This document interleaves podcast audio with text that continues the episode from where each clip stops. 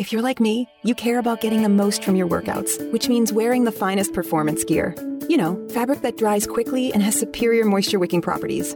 Fabric so soft and comfortable you could, well, curl up and sleep in it. Introducing Sheex, spelled S H E E X, the world's first performance bedding line. Sheex began when two former elite athletes and coaches had an aha moment, combining everything we love about quality performance fabric with everything we love about comfortable, irresistible bedding. Unlike traditional sheets that trap heat, Sheex are breathable, so you aren't constantly waking up to throw off covers or add a blanket, so you sleep deeper, longer, and better. And Sheex bedding looks as good as it feels. Colors and styles that can match any decor at a price that will pleasantly surprise you. And right now, you can try Sheex for 30 nights risk-free. Just go to sleepcoolnow.com. Use promo code 1212 and get $40 off any sheet set. That's sleepcoolnow.com promo code 1212. SleepCoolNow.com 1212.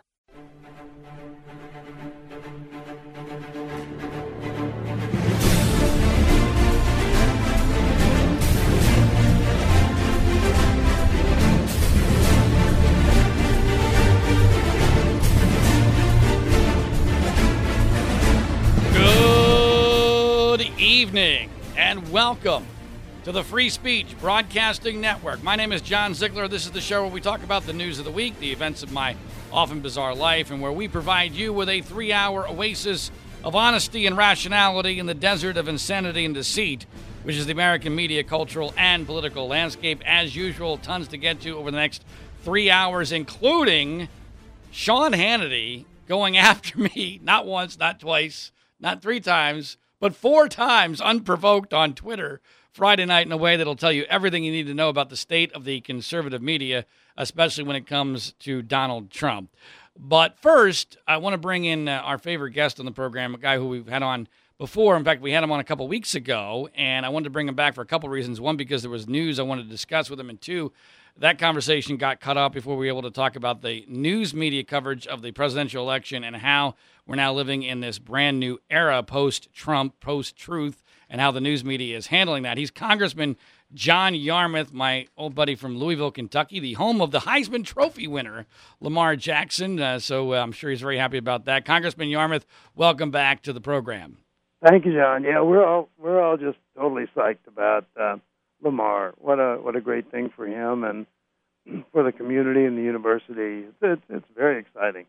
All right. Well, John is a Democrat. Uh, he's one of the few Democrats that does talk radio regularly, and the only one I know of that actually tells the truth when he comes on talk radio. so it's one of the reasons why we love uh, talking to him, other than the fact that he's a good friend of mine.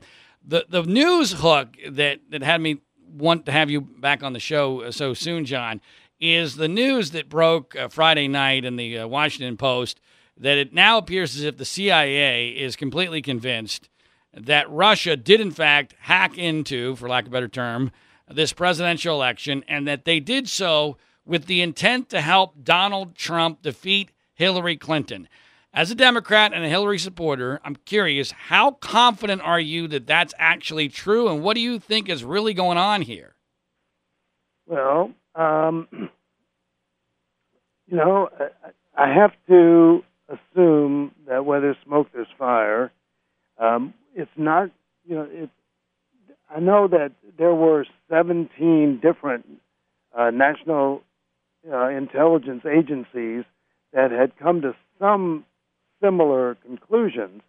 So this is not just CIA, uh, and you know, I, I think that clearly the the calls for in further investigation and the, the president's um, ordering a um, um, an, assess, uh, further assessment of all this uh, are totally justified. I, I mean, I, I I'm thinking about my my senior senator and the majority leader, and also the Speaker of the House, and wondering how in the world a leader of this country, uh, the majority leader of the Senate and the Speaker of the House, uh, can kind of take a pass on all this and, and just kind of shrug it off and say, oh well, well, whatever and and not demand that um, that the Congress of the United States do everything it can to get to the bottom of this. It clearly is um, a frightening prospect. And forget whether the election was affected or not. I don't think that's the important uh, the important element of this. It's, um, it's frightening when a foreign government can uh, can use its, techni- its technical technological expertise to uh, try and affect the election. I don't know if it affected the outcome at all, but what even if they were trying and they were able to um, use the, their um, their prowess to to even affect the strategy is frightening. Well, well, Congressman Yarmuth, I'm I'm sure that your Democratic colleagues are going to rightfully pitch a fit about this, but obviously you're in the minority dramatically in the House and you know, enough in the Senate to where you, you don't have the ability to control the agenda. What's your sense as to whether or not you guys are going to be able to force enough Republicans to take this seriously so that there's a legitimate investigation? Well, that's a good question. Um, you know, in the in the Senate, uh, we have um, Lindsey Graham and John McCain, kind of the usual suspects in, in this kind of situation, uh, joining uh, joining Democratic leaders in calling for an investigation. We haven't had that same bipartisanship in the House.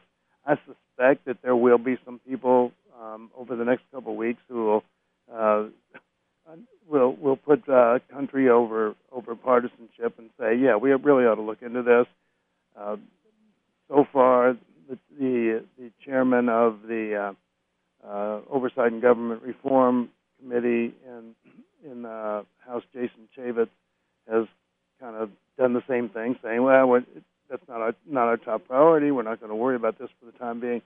Uh, this is really really pretty scary, and as as you know, if it, if the if the tables were turned and this were the opposite party, partisan uh, result, uh, the Republicans would be going uh, totally bananas. BS crazy. Bananas. I mean, yes. Republicans would be going bananas, and rightfully so. Rightfully so. And, and and so you know, one of the many things, as you know, John, that has driven me crazy about the the Trump phenomenon is the level of hypocrisy that it is exposed on my side because we're now we're doing all the same things we've accused you guys of doing for for many years, right or wrong, and it's just it's nauseating. And I hope you're right that somebody is going to put country over party, but I I have some suspicions that that they won't. And and when we look at the way that the Trump uh, forces and the, and the transition team has handled this,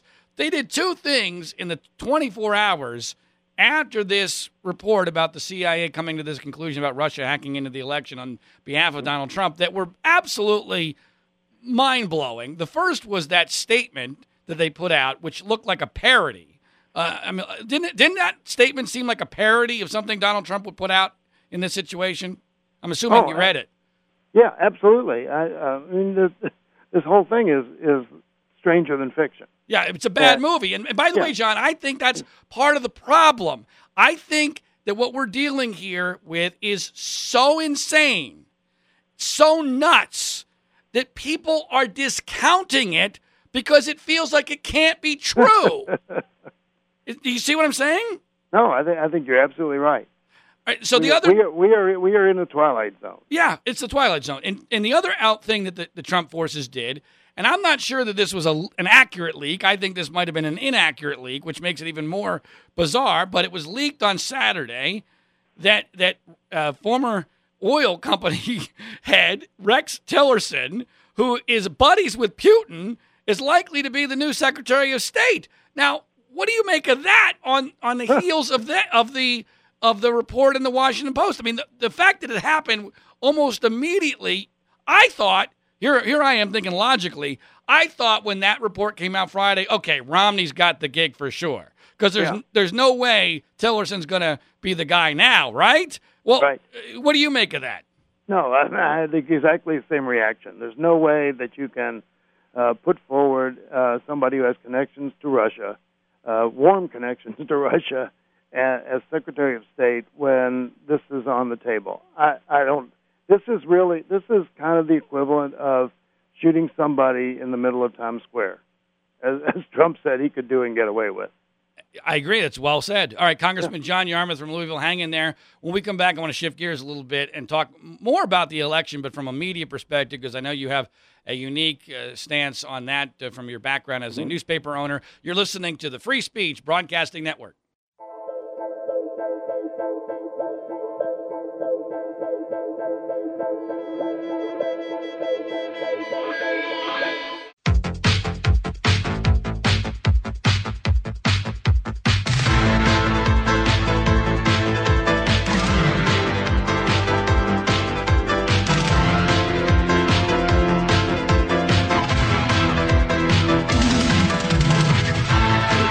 My name is John Ziegler. This is the Free Speech Broadcasting Network. Our website is www.freespeechbroadcasting.com. We're speaking with Democratic Congressman John Yarmuth from Louisville, Kentucky. And John, I was really eager to speak to you uh, about some of the issues related to this brave new world that we're now living in with regard to the news media after this utterly bizarre presidential election we just had.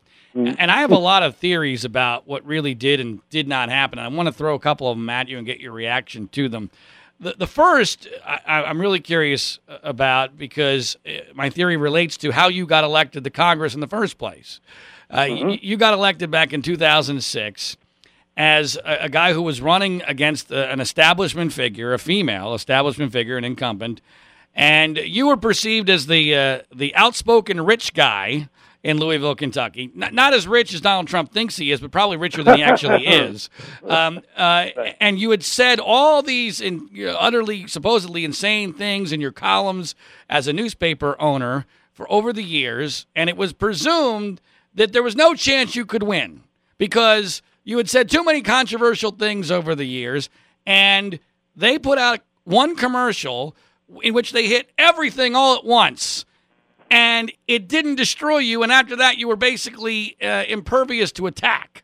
Uh, and, I, am curious, do you see the parallels between, even though obviously there are a lot of differences between you and Trump, do you see the parallels from the way that Trump won this thing and and, and the way that you won your congressional seat 10 years ago? Um, yeah, I, th- I think there's some, John. I, I think the, the, the probably the greatest similarity is that uh, voters ultimately appreciate people who they perceive as saying what they believe and are and are authentic. And I think that's what I mean. I I had no choice in the matter because I was on the record for 15 years of of columns, so I, I couldn't. Uh, you know, I had to own those, and I did, and it wasn't a problem. I, I actually enjoyed owning them. Um, and and Trump, uh, for I, I think that was at least initially, his greatest appeal is that he said whatever came to his mind. He clearly was not um, not faking it. Uh, nobody would nobody would say what he said if he were actually calculating the impact of. of oh, I don't know about that, John. I think he might have been faking some of it. I, I think uh, some of it was a con job uh, based upon uh, perceptions of the conservative base, at least during the primaries. During the uh, primary, you know, you may be right there. You may be right there. Well, but but let me go. Let me take yeah. this into the media realm though, because th- the similarity is this. See, I think that Trump actually provided the news media with too much ammunition. In other words, with Trump, there were a hundred issues and so they went from one to the next to the next to the next without ever really digging deep enough to do real damage. Meanwhile, with Hillary, it was emails, emails, emails, emails, emails, emails, emails. And that one thing, drip, drip, drip, day after day after day ended up having more impact than stories that, frankly, in a rational world would have been far more destructive. And that the news media just isn't built in the short attention span world in which we now live in, where ratings are everything, to handle a Donald Trump. Do you see what I'm saying there? Oh no, I think you're. I think you're totally right there.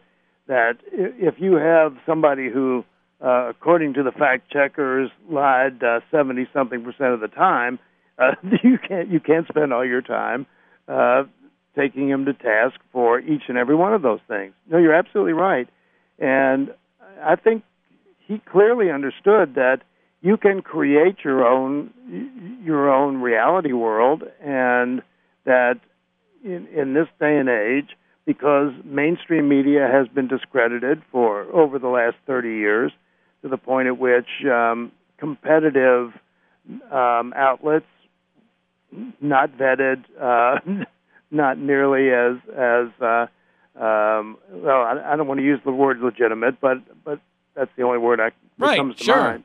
Right. The only word that comes to mind uh, that they have equal credibility in uh, with many many people, and he, he took advantage of that. And you know, to be honest, I mean, I've been having conversations with my leadership, and I'm saying, you know, what we need to do is we need, in, our, in terms of our messaging operation, we have to consider ourselves the equivalent of Fox News, uh, where w- we're actually a provider of information with an agenda, and we're going to we're going to put that out there, and uh, we're going to market it to as many audiences as we can. But that's the way we have to think of ourselves. We can't think of ourselves as some, you know, just kind of a uh, a, a freestanding um, operation, and we are we're going to put out press releases and we're going to talk to media. We have to think of ourselves as our own media outlet, and that's what Trump did. He did it very successfully, and unfortunately, that's the way the world works right now. Now, within a minute we have left in this segment, I want to also make a, a, a comparison to another election that you were a part of, the 2008 Democratic primary. See, I think that for all intents and purposes, Trump was the Obama character in in that 2008 comparison, and Hillary basically had the same thing happen to her this year that she had happen in 2008 with this this ratings superstar, this charismatic person who was telling people what they want to hear that we had never seen before, and it, it basically the same tidal wave hit her just eight years apart. I want to get your reaction to that. When we come back, we're speaking with Democratic Congressman John Yarmuth. My name is John Ziegler. This is the Free Speech Broadcasting Network. Our website is freespeechbroadcasting.com. I'm on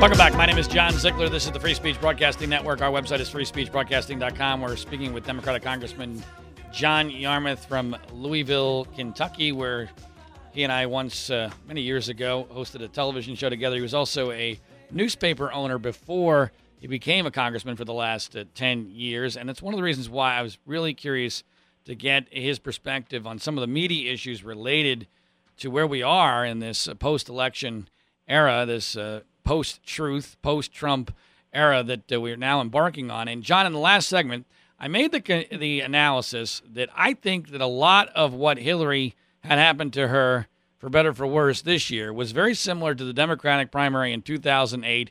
I see Trump having a lot of similarities, way more than people would ever want to give him credit for, to Barack Obama. He's basically the Obama for white guys. But more to the point with regard to the media, I think that what both Obama and Trump brought to the table media wise was ratings and a brand new, exciting narrative. And you know that that's what the news media thirsts for more than anything is ratings and a juicy, easy narrative. Am I right that Hillary basically had the same thing happen to her once by Obama and once by Trump? Yeah, I mean Hillary was never going to be the bright shiny object, and and and Barack Obama was in in '08, and even though Trump has been around a long time, he was new to the the political arena, and he was guaranteed ratings. There's no question about that. And you know, you can go back basically uh, in in my lifetime. You can go back to JFK, and he was the bright shiny object, and and Richard Nixon was the um, the guy who'd been around as, as vice president. Uh, clearly was not nearly as exciting or as charismatic, and the media flocked to JFK, and that that um, that's part of our history, but it's certainly with modern media. And, But but uh, John, but it's interesting you make the, the comparison to JFK because yeah, it's it's become cliche that you know Nixon won the debate on radio and Kennedy won it on television, but you would acknowledge that the news media of today is far far more ratings motivated than they were back in 1960. In 1960, you turned on your transmitter and you you were a money making machine. It didn't matter what the ratings were. Well, yeah, and and back then there was a, a sense of civic responsibility in in news organizations Right. that that they were they were pretty much insulated from the business side of of those networks. Uh, so yeah, your your point is well taken. Things have changed But- but- but- radically since then. Well, that's why I, I feel so passionately about this and why it has, to me, nothing to do with Democrat or Republican, because I felt just as passionately about this in 2008 when I made a movie called Media Malpractice, how Obama got elected. I see Trump doing the exact same thing here, where the news media, even though it's perceived that they were hard on him. I- see that they were not that hard on Trump. In fact, the analysis, uh, the analogy I use is uh, that effectively Trump was like O.J. Simpson during his trial, and the news media was willing to call him a, uh domestic abuser, but not a murderer. And it's, it's, it's, it's a similar set of circumstances where we're going to beat him up on the stuff that's not going to really hurt him that much, but on the stuff that would destroy him, we're not going to do it because we've got a massive conflict of interest because he's great for ratings. Do you not agree, John, that while the news media clearly in, in their in their hearts they didn't want Trump to win, but in their wallets they're thrilled he won, aren't they?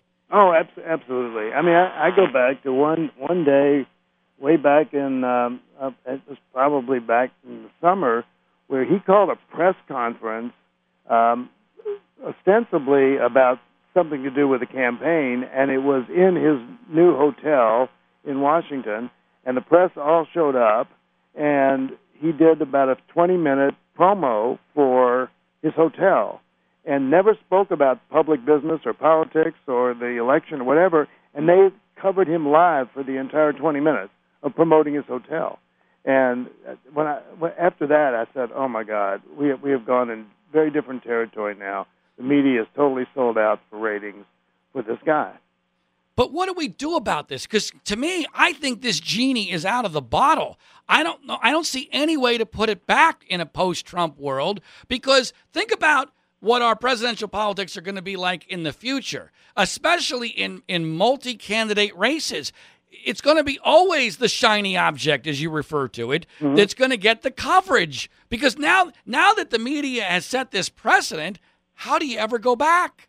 It's a it's a really good question, and, and when you you you consider it in the context of um, the social media and the way that uh, the, the very different ways that Americans get their information, and the the minimal role that uh, actually television news now uh, plays in in the overall scheme of things, uh, I, I'm not sure that there's there's a there's an easy way for legitimate critical news media to reassert themselves. It's one I think one of the great threats to democracy right now.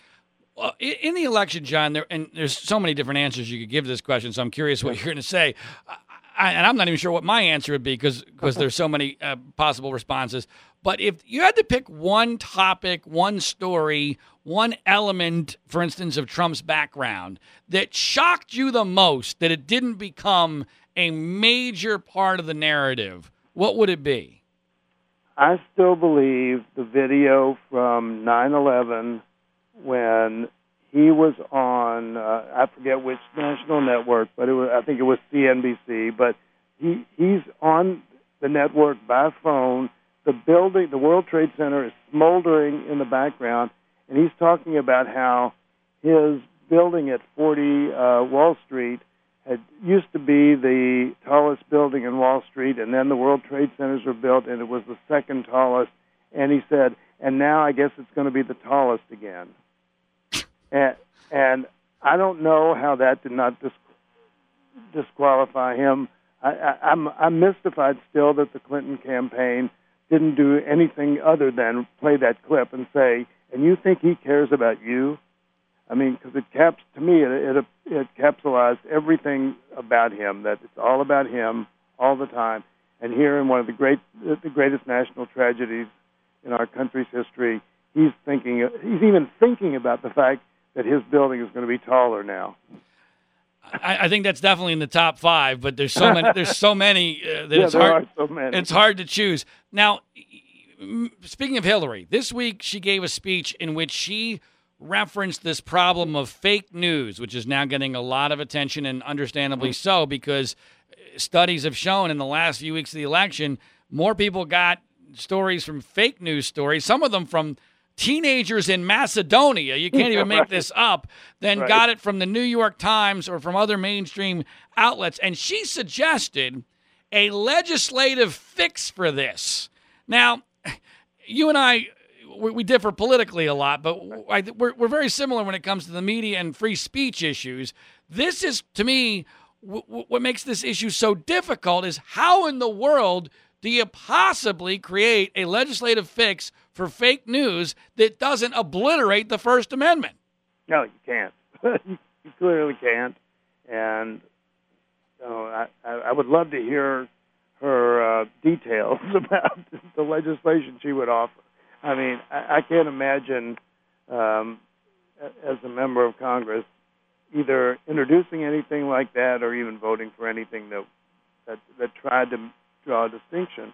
Um, that's you know we have a competition of ideas, and that's actually what makes the country great is that we do have that competition of ideas, and we have to battle it out.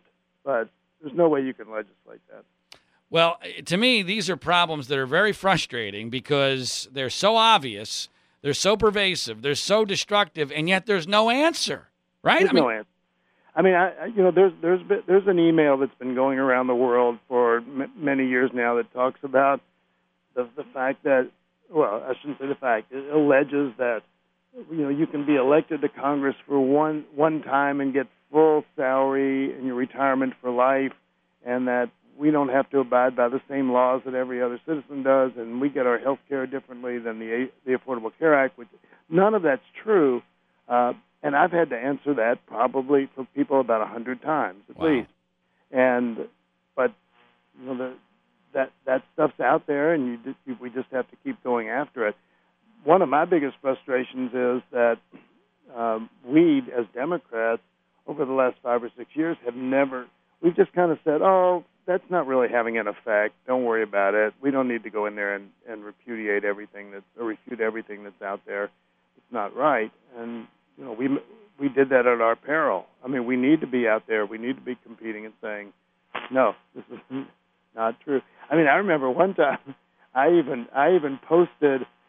Uh, this is in relation to the the Affordable Care Act, where people say we don't have to. Uh, we get our health care in a different way, when in fact the law says we have to we have to buy our health insurance through the federal exchange that was set up under the Affordable Care Act. And I actually photo I, I took a, a screenshot of the actual provision of the legislation and sent it back to people, and they said that's not right. That's Oh. not true. Wow, that pretty much says it all right there. That That's that's that's the post-truth world we're living in, John. Yep. Well, well, at least thank you for at least providing us with uh, 40 minutes of, of semi-sanity before uh, having to deal pleasure. having to deal with the, this craziness moving forward. Uh, always great to talk to you, Congressman, uh, Democratic Congressman John Yarmuth from Louisville. Uh, talk to you again soon. okay, John. Take care. All right, Thanks. bye bye. That, that's uh, Congressman John Yarmuth. More from the Free Speech Broadcasting Network in just a moment.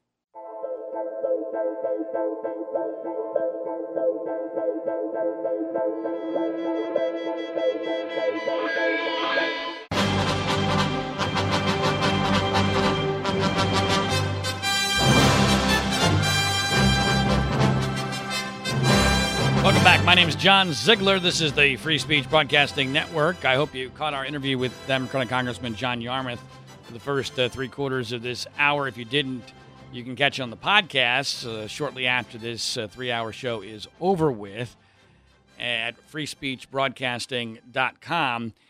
And one of the reasons that uh, I wanted to have John on and why I like talking to him is that even though we disagree on almost everything politically, as you can tell, especially when it comes to the news media, we are at least dealing from the same playbook. We at least agree on what the words on the pages are. We might differ on the interpretation or what ought to be done about them, but we're we're basically dealing with, with the same set of facts. and we accept what the basic truths are with you know within reason. What's so frustrating now in this post-Trump world, and Trump's not all of the reason for this, but he's the one that has mastered this and I think taken it to a new level, and it's being referred to, I think rightfully, as this post-truth world, is that it doesn't matter what the truth is anymore. People will believe whatever they want to. And a large part of that is the news media's fault because the news media has lost, rightfully, their credibility, especially to people on the conservative side. I mean, I'm in the bizarre situation of numerous times during this election defending the mainstream news media. I'm the biggest mainstream news media critic that there is. I've done several documentary films, including the one I referenced, Media Malpractice, how Obama got elected. I've devoted most of my career to trying to educate people as to why and how they should not trust the mainstream news media on major stories or specific types of stories. But that doesn't mean they're always wrong. And for Trump to be the guy to benefit from this is mind blowing. I, I have referenced in my columns for Mediaite numerous times that it's very much like O.J. Simpson being the one black guy to benefit from the legacy of alleged racism against police. The, le- the guy who least deserved it, getting off of double murder because of real racism in the past. Well, because of real media bias and real media malpractice, Trump ends up benefiting from it when there was almost no media inaccuracies against him. I mean, there were some, obviously, some exaggerations, but by and large, I would just, whenever Trump says, oh, the media is so unfair, so deceitful, so incompetent, well, he's right in the general, but what about in the specific? How about an example, big guy? He hardly ever gives examples because there aren't any. And with regard to this post truth world, I realize that as a talk show host, heard on mostly conservative radio stations throughout this formerly great nation of ours, soon to be great again, if Donald Trump has his way, I realize that you're supposed to not say bad things about the Republican presidential, not candidate anymore, presidential elect, that he's going to be the guy who makes America great again. Let's get on board. Well, I'm hoping for him to do well. He needs to do well for all of us. But that doesn't mean we throw the truth out the window. But that's what it seems like it means now. It seems like that's what's required. That to be supportive of Trump, you just got to leave your conscience at the door. You got to engage in constant hypocrisy, constant contradictions. There are no principles, and there is no truth. Perfect example Friday night, story comes out. The CIA has concluded with great certitude that Russia purposely hacked this election in order to try to help Donald Trump get elected. Wow. In a remotely rational world, that is a bombshell of epic proportions. How does Trump respond? Well, his transition team put out a statement, which I have referred to already in this first hour as what seemed like a parody, but it was not a parody. The fact that this is an actual statement from our president elect to a story of that level of seriousness, regardless of whether you're a Democrat or Republican, the fact that a an enemy of the United States successfully hacked into our election and got the result that they wanted. I mean, if that doesn't bother you, I'm sorry. Then you, you, you're not going to get anything out of this program because you don't really care about the country, you don't care about principle, and you don't care about the truth. Now, I realize that there's, you know, the FBI is still not quite 100% sure.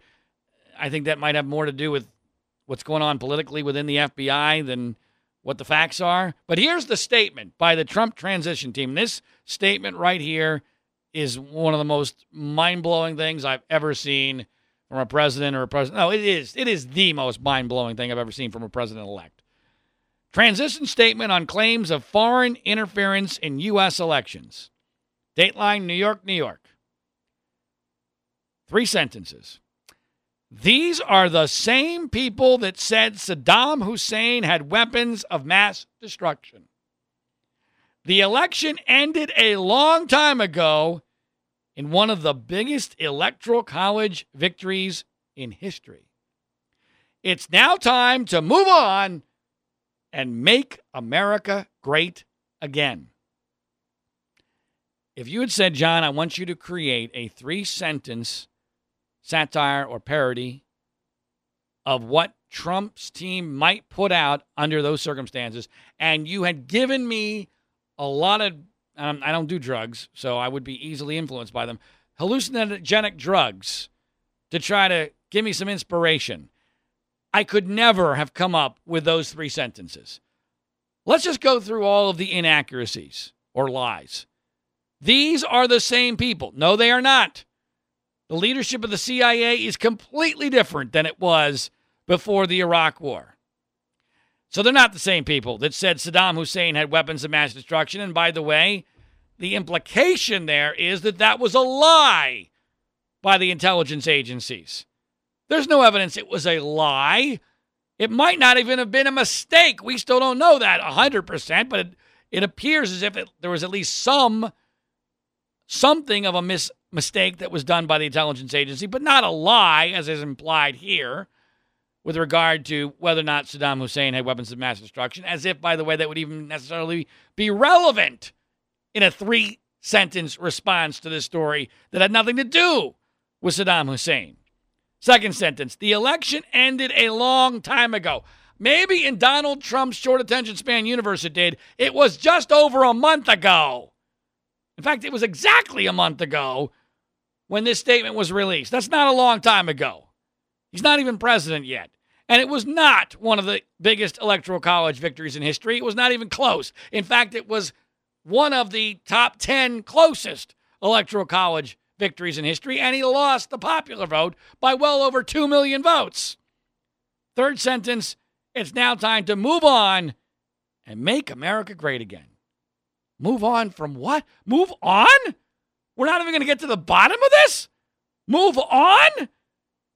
Uh, even if Donald Trump hadn't praised Putin numerous times, e- even if there weren't credible allegations of ties between Trump and Russia, and even if Putin hadn't praised Trump, even if you take all that out of that, it's insane to think that this is something we should just move on from without any investigation and then throw in a campaign slogan make america great again? That's like out of george orwell's 1984 that statement. Three sentences non sequiturs lies having nothing to do with the issue and no denial that it's true. More in hour number two coming up next on the free speech broadcasting network